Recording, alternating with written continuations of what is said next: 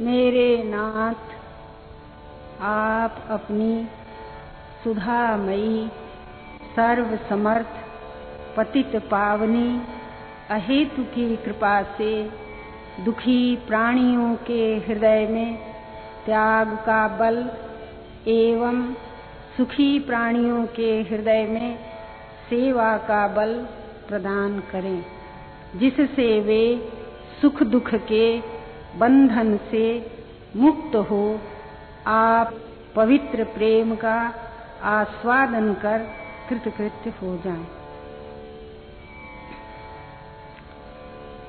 आज जिसकी अमृत वाणी आप सुनने जा रहे हैं, वे ब्रह्मलीन स्वामी शरणानंद जी महाराज, एक महान क्रांतदर्शी, तत्ववेत्ता, भगवत भक्त एवं मानवता के संरक्षक संत थे उनका प्रादुर्भाव उत्तर भारत वर्ष में बीसवीं सदी के प्रारंभ में हुआ उनके जीवन के उन्मेष के संबंध में समय समय पर प्रसंगवश उन्हीं के श्रीमुख से जो कुछ सुना गया, उससे हम लोगों ने जाना कि बचपन में ही लगभग दस वर्ष की उम्र में उनकी आँखें चली गईं।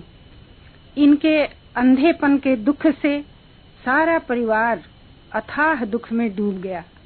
परंतु उस दुख के प्रभाव से इनमें एक प्रश्न पैदा हो गया। क्या ऐसा भी कोई सुख होता है जिसमें दुख शामिल न हो? उत्तर मिला कि ऐसा सुख साधु संत को होता है जिसमें दुख नहीं रहता। इस उत्तर से इन्हें जीवन की राह मिल गई। इन्होंने निश्चय कर लिया कि मैं साधु हो जाऊँगा। इनके मन में यह चिंतन चलने लगा कि साधु कैसे बनूं। सदगुरु रूप संत मिले। बातचीत हुई। संत ने परामर्श दिया कि ईश्वर के शरणागत हो जाओ। इनके बाल्यकाल के कोमल हृदय पर संत की वाणी का बड़ा गहरा प्रभाव हुआ। ईश्वर की शरणागति स्वीकार करते ही इनके मन में ईश्वर से मिलने की तीव्र उत्कंठा जागृत हो गई। उस उत्कंठा ने शरीर और संसार के सब बंधनों को ढीला कर दिया। 19 वर्ष की उम्र में इन्होंने विधिवत संन्यास ले लिया। इनका नया नामकरण हुआ स्वामी शरणानंद जी। उसी समय से सब सामान एवं साथियों का सहारा छोड़कर ये संन्यास धर्म के कठिन व्रतों का बड़ी दृढ़ता से पालन करते हुए भगवान के सहारे रहने लगे।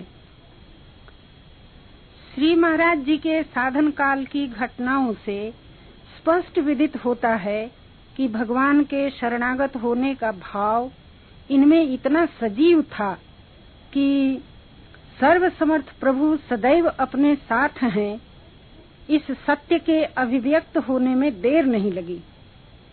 एक बार मथुरा से आगरा जाते समय ये अकेले ही पैदल यमुना के किनारे किनारे जा रहे थे। एक स्थान पर ढाह गिरी।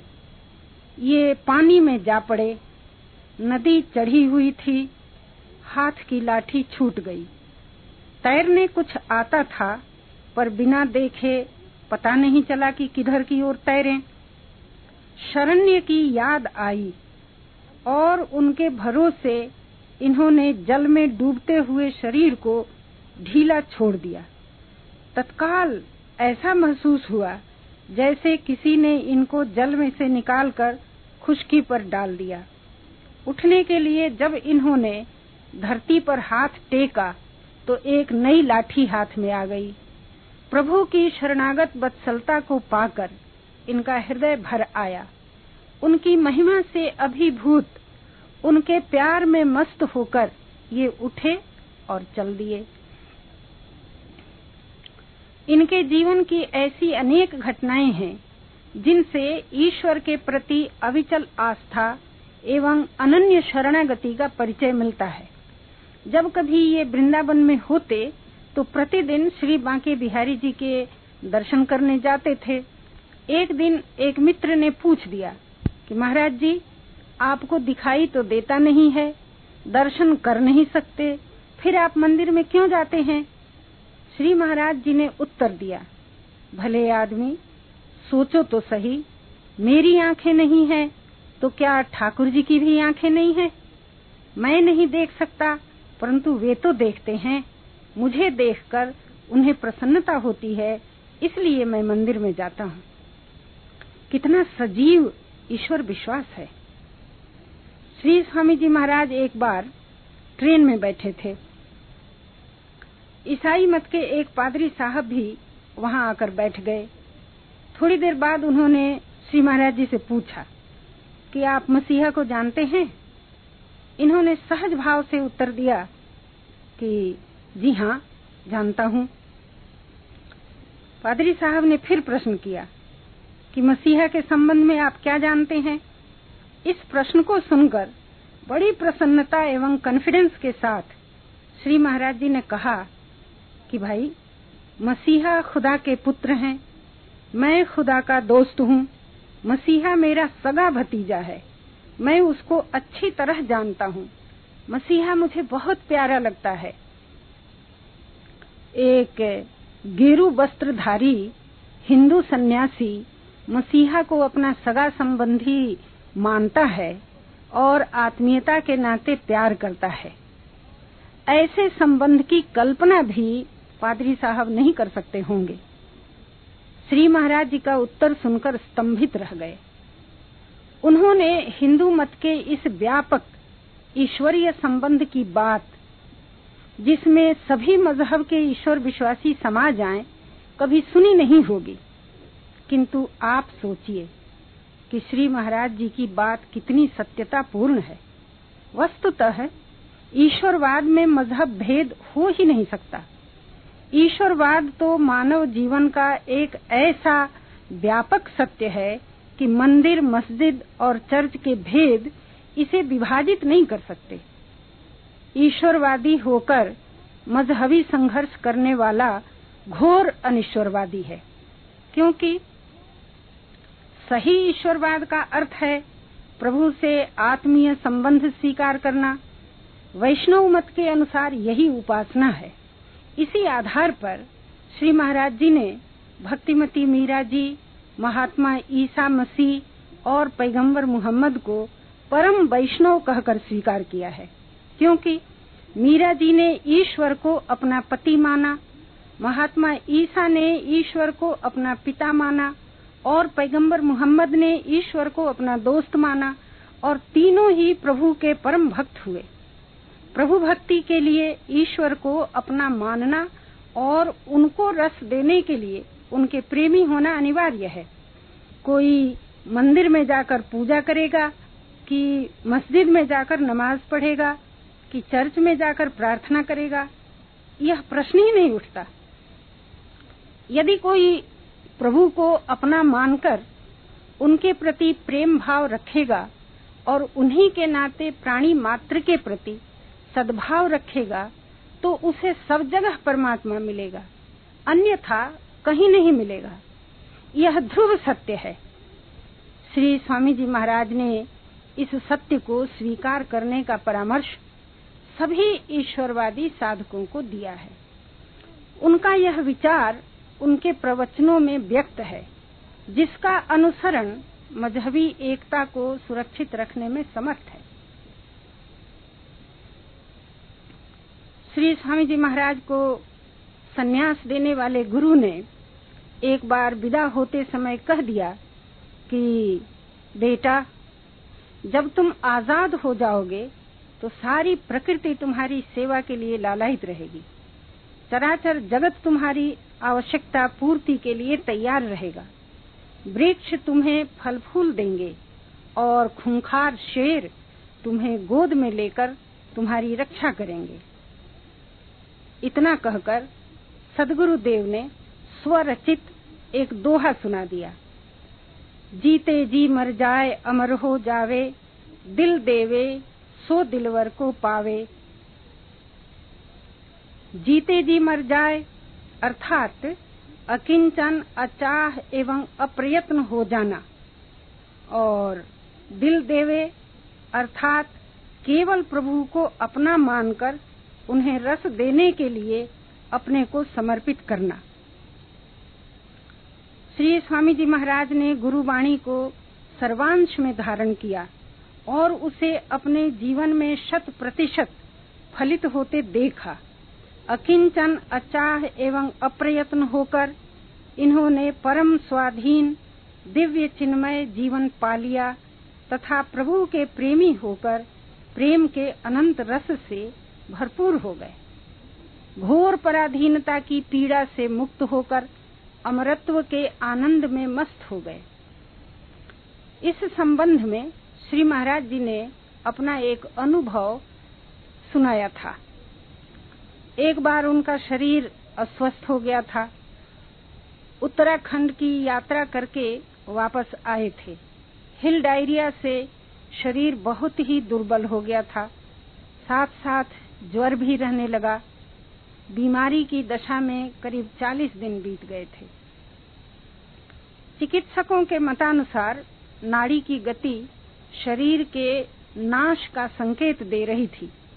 मित्रों प्रेमियों एवं चिकित्सकों ने चिंता प्रकट की। श्री स्वामी जी महाराज के शरीर को नियमानुसार कुशा और मृगछाला बिछाकर ज़मीन पर उतार लिया गया। चारों ओर प्रियजन खड़े थे। प्रेमी डॉक्टर ने कहा कि बाबा जी चले। इन्होंने सुना और प्रियजनों के उमड़ते हुए हृदय के स्पंदन को अनुभव किया। बीतराग संत को बड़ा भारी कौतूहल हुआ कि प्रियजन इतने दुखी क्यों हैं? उन्होंने सोचा कि अब मैं देखता हूँ कि मृत्यु कैसी होती है। जब वे देखने लगे तो उन्हें बड़ा आनंद आया। शरीर के छूट जाने में इतना हल्कापन और इतना आनंद था कि जिसकी कोई सीमा ही नहीं थी। इस अनुभव से वे इस निश्चय पर पहुँचे कि मृत्यु में कोई दुख नहीं है। क्योंकि आदमी शरीर को बनाए रखना चाहता है, इस कारण मरने में दुखी और भयभीत होता है। अन्यथा आनंद ही आनंद है। उनका आनंद मृतकवत शरीर पर भी फैल गया था। वे उस शरीर को ज़मीन पर पड़ा हुआ देख रहे थे और सुन रहे थे कि मित्रगण कह रहे हैं कि देखो, बाबा जी कितने प्रसन्न हैं। बुद्धि की प्रखरता, हृदय की कोमलता एवं जीवन के प्रति जागरूकता के गुण इनमें जन्मजात थे। अवसर पाकर इन गुणों का पूर्ण विकास हुआ। एक बार ये अपने गुरु के पास बैठे थे। इनके मन में शास्त्रों एवं उपनिषदों के अध्ययन का संकल्प उठा। आँखें तो थी नहीं, मन ही मन सोच कर रह गए। तत्काल ही इनके गुरुदेव बोल उठे, अरे भाई, ठहरी हुई बुद्धि में श्रुति का ज्ञान स्वतः अभिव्यक्त होता है।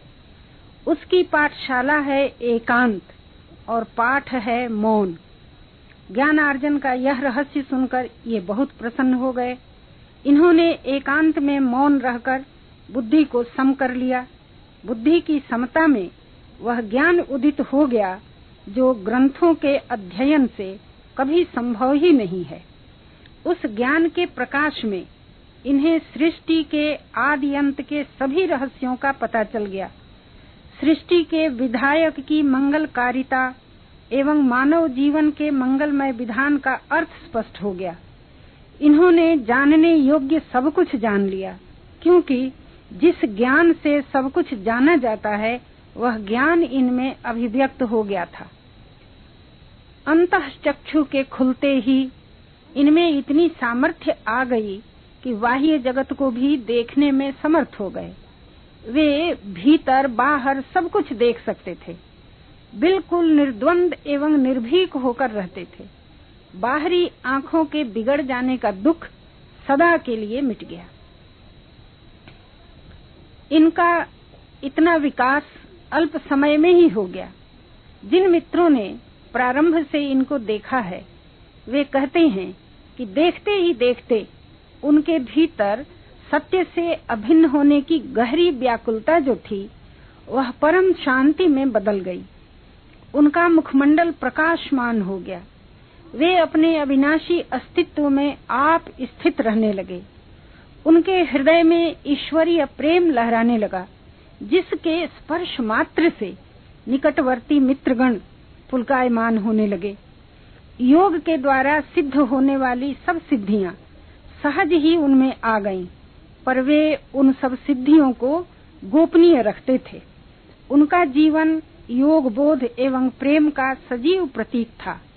यही कारण है कि इनकी उपस्थिति से वातावरण में प्रेम की लहरियाँ उठती रहती थीं। उनके जीवन से यह सत्य प्रत्यक्ष होता था कि ज्ञान और प्रेम का तत्व जब किसी संत में अभिव्यक्त हो जाता है तो वह विभु हो जाता है श्री महाराज जी के निकट संपर्क में आने वाले अनेक साधक भाई बहन एक अज्ञात मिठास के आभास से आकर्षित होकर चुपचाप मंत्र मुग्ध की भांति उनके पास बैठे रहते थे। प्रेम पथ की साधना की चर्चा जब होने लगती थी और श्री महाराज जी प्रेमी तथा प्रेमास्पद के अनंत बिहार की मधुर वार्ता सुनाने लग जाते थे तो सुनने वाले ईश्वर विश्वासी साधक अपने आप को भूल जाते थे। अनेक श्रोताओं ने समय समय पर अपना अनुभव हमें बताया कि श्री महाराज जी की वाणी में उनका रसमय जीवन ही प्रवाहमान होकर श्रोताओं को स्पर्श करता था, जिससे श्रोता अपने आप को प्रेम भाव में उत्तरोत्तर ऊँचे उठते हुए पाते थे। बड़ा आनंद आता था। इनकी प्रश्नोत्तर की शैली बेजोड़ थी। वाकपटुता एवं उन्मुक्त हास, भ्रम निवारण के लिए कड़ी से कड़ी आलोचना के साथ ही मातृवत स्नेह का व्यवहार जिज्ञासु जनों के विशेष आकर्षण का स्रोत था। अंतर्बोध से अनुप्राणित, इनकी अकाट्य युक्तियों में बहुत ही स्पष्टता, दृढ़ता एवं निसंदेहता थी। इनके प्रवचनों में एवं साहित्य में कहीं भी आपको ग्रंथों के प्रमाणों का उल्लेख नहीं मिलेगा। वे जानते थे कि स्वतः सिद्ध सत्य को प्रमाण की आवश्यकता नहीं है। वे कभी सोच कर नहीं बोलते थे। कई बार उन्होंने प्रसंगवश ऐसा कहा कि, भाई, जैसे तुम सुनते हो, वैसे मैं भी सुनता हूँ। मैं भी तो श्रोता हूँ। उनकी अहम शून्य वाणी में ज्ञान और प्रेम की अजस्र धारा सहज ही प्रवाहित होती रहती थी, जिसे सुनकर बड़े बड़े शास्त्रज्ञ कहते थे और आज भी कह रहे हैं कि वर्षों तक ग्रंथों के अध्ययन से, दर्शन के जो गूढ़ रहस्य समझ में नहीं आए थे, वे सब इन बेपढ़े संत की वाणी से स्पष्ट हो गए। 1921 में देश की स्वतंत्रता के लिए असहयोग आंदोलन आरंभ हुआ। शरीर विश्व रूपी बाटिका की खाद है। यह सत्य जिनमें उद्भासित हुआ था, वे सेवाभावी संत देश सेवा के अवसर को कैसे छोड़ थे वे कूद पड़े आंदोलन की लहर में। एक दिन इनके गुरुदेव के एक मित्र संत इनको आंदोलन में व्यस्त देखकर इनके पास आए और बड़े प्यार से पूछा, बेटा, क्या तुमने इसी के लिए घर छोड़ा था? श्री शरणानंद जी महाराज ने बड़ी दृढ़ता के साथ स्पष्ट उत्तर दिया, बिल्कुल नहीं। देश की सेवा के राग को मैं विचार से नहीं मिटा सका, इसलिए इस कार्य में लगा हूँ। पुनः यह पूछने पर कि तुम्हारा क्या हाल है? इन्होंने उत्तर दिया कि मैं सर्व काल में अपनी अखंडता में स्थित हूँ। मैं करता कराता कुछ नहीं हूँ। सेवा में रत रहते हुए भी उनमें देहातीत आनंद की अखंडता अक्षुण रहती थी। ऐसे त्रिगुणातीत पुरुष में ऐसी घोर कर्मठता अन्यत्र देखने में नहीं आती है। ऐसे विलक्षण पुरुष थे श्री स्वामी जी महाराज। उनके प्रवचन में आप इस सत्य का विस्तृत विवरण सुनेंगे। अमानवता की कालिमा से मानवीय सभ्यता का इतिहास समाच्छन्न होने लगा। द्वितीय विश्व युद्ध में भीषण नरसंहार हुआ। आणविक बम विस्फोट से जापान के नगर हिरोशिमा और नागासाकी के हृदय विदारक दृश्य उपस्थित हुए। भारतवर्ष के विभाजन के समय के मज़हब के नाम पर बर्बरता पूर्ण कुकृत्यों से पीड़ित असंख्य विवश नर नारियों के चित्कारों से धरती आसमान काँप उठे। यह सब सुनकर संत का नवनीत कोमल हृदय द्रवित हो गया। जाति भेद रंग भेद मज़हब और वर्ग भेद वाद और इज्म के भेदों से विविध संकीर्णता में विभाजित संसार के विभिन्न देशों को एक दूसरे के नाश में जुटे हुए देखकर परपीड़ा से पीड़ित परम कारुणिक संत का हृदय अत्यंत व्यथित हो उठा।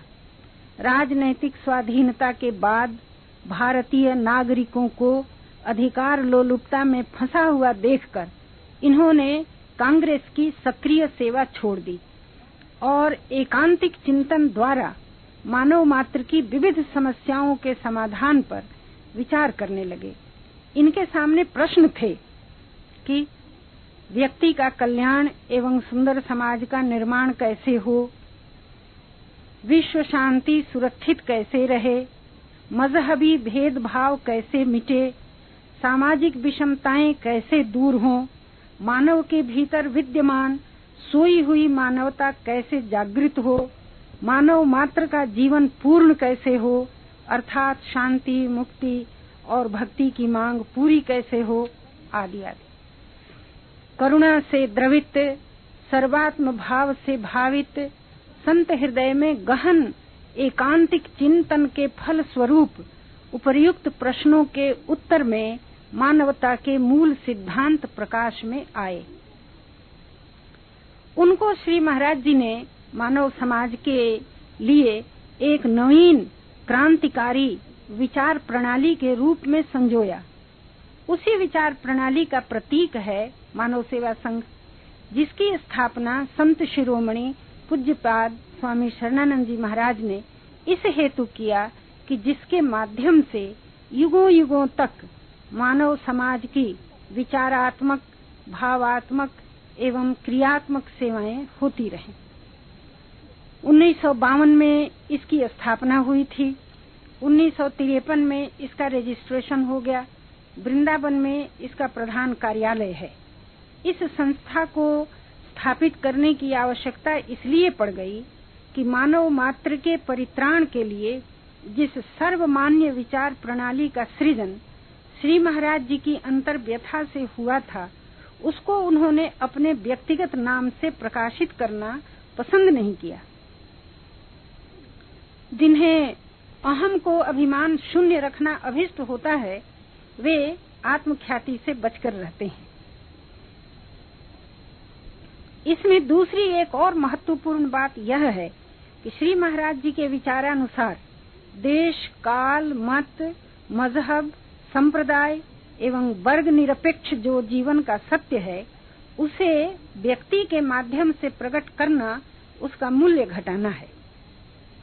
और सबसे बड़ी बात यह है कि जिन्होंने परम प्रेमास्पद की सत्ता से भिन्न अपना अस्तित्व ही नहीं रखा, वे अपने नाम के माध्यम से कोई बात कैसे कह सकते थे? इन्हीं कतिपय उल्लेखनीय कारणों से मानव सेवा संघ की स्थापना हुई तब से अब तक देश के विभिन्न भागों में मानव सेवा संघ के माध्यम से जन जन के भीतर सोई हुई मानवता को जगाने की सेवा की जा रही है श्री स्वामी जी महाराज इस बात के लिए बड़े ही आतुर रहते थे कि प्रत्येक भाई बहन अपने कल्याण में स्वाधीन और समर्थ हो जाएँ। इनका प्रादुर्भाव एक विलक्षण विभूति के रूप में हुआ। ऐसा उनके समसामयिक सभी महान संत एवं महापुरुष मानते हैं। प्रचंड ज्ञान, अकाट्य युक्ति, सरल विश्वास एवं अनन्य भक्ति, ये सभी पक्ष उनमें अपनी अपनी पराकाष्ठा पर थे। ऐसा अद्भुत कॉम्बिनेशन कहीं देखने में नहीं आता, जैसा परम पूज्य स्वामी जी महाराज में विद्यमान था। फिर भी उपर्युक्त दिव्यताओं को अपनी विशेषता मानने की भूल उन्होंने कभी नहीं की। मेरा कुछ नहीं है, मुझे कुछ नहीं चाहिए, मैं कुछ नहीं हूँ, सर्वसमर्थ प्रभु मेरे अपने हैं। यह चिरंतन सत्य उनका जीवन था और यही उनके कथन का केंद्र भी है। श्री महाराज जी की बड़ी भारी विशेषता यह रही है कि वे साधकों को किसी बाहरी विधि विधान एवं अभ्यास जन्य साधनों पर अटकने नहीं देते थे। विभिन्न दार्शनिक मतभेदों में उलझने नहीं देते थे। किसी दर्शन या साधन प्रणाली का आग्रह या विरोध नहीं करते थे। उन्होंने कभी अपना मत दूसरों पर आरोपित नहीं किया। स्वयं कट्टर ईश्वरवादी होते हुए भी कभी ईश्वरवाद का प्रचार नहीं किया। वे एक तत्वदर्शी संत थे। इसी कारण उन्होंने भक्ति पथ ज्ञान पथ या योग पथ में किसी को सबसे अच्छा या किसी को उससे कम अच्छा नहीं बताया। किसी को सहज या किसी को अपेक्षाकृत कठिन नहीं बताया। उन्होंने इस बात को घोषित किया है कि दर्शन अनेक और जीवन एक है। उन्होंने साधक मात्र को यह अभय वचन दिया है कि तुम आरंभ में अपनी रुचि, योग्यता, सामर्थ्य, विश्वास और विचार के अनुसार किसी एक साधन पथ को पसंद कर लो। पूर्णता में तुम्हें पूर्ण जीवन मिलेगा।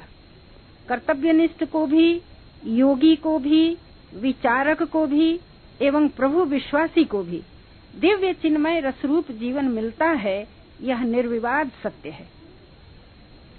जीवन की पूर्णता में योग, बोध और प्रेम से अभिन्नता सभी साधकों की हो जाती है। यह एक बड़ा ही क्रांतिकारी विचार है, जिससे अनेकों साधकों को अनेकों उलझनों से मुक्ति मिल जाती है। श्री महाराज जी का यह क्रांतिकारी विचार उनके प्रवचनों में स्पष्टतः व्यक्त हुआ है। जब तक पूज्यपाद श्री महाराज जी सशरीर इस संसार में विराजमान थे तब तक उन्होंने अपना जीवनदायी संदेश ग्राम ग्राम, प्रांत प्रांत अविराम भ्रमण करते हुए साधु, संत, साधक, समाज सेवी, साहित्यकार आदि सभी वर्गों को सुनाया। और अब उनके ब्रह्मलीन हो जाने पर मानव सेवा संघ के माध्यम से यह काम हो रहा है। उसी संदर्भ में यह अनुपम संत वाणी आपके कल्याणार्थ टेप अंकित रूप में आपके सम्मुख प्रस्तुत किया जा रहा है। प्रस्तुतिकरण की त्रुटियों पर ध्यान न देकर इस अमृत वाणी को प्रेम पूर्वक श्रवण करेंगे तो जीवन को सफल बनाने की राह आपको अवश्य मिल जाएगी। संत अमर हैं। उनकी वाणी अमर है। हम सब श्रोता उस अमरत्व से अभिन्न हो जाएँ, इसी सद्भावना के साथ निवेदिका देवकी का आपको बारंबार प्रणाम।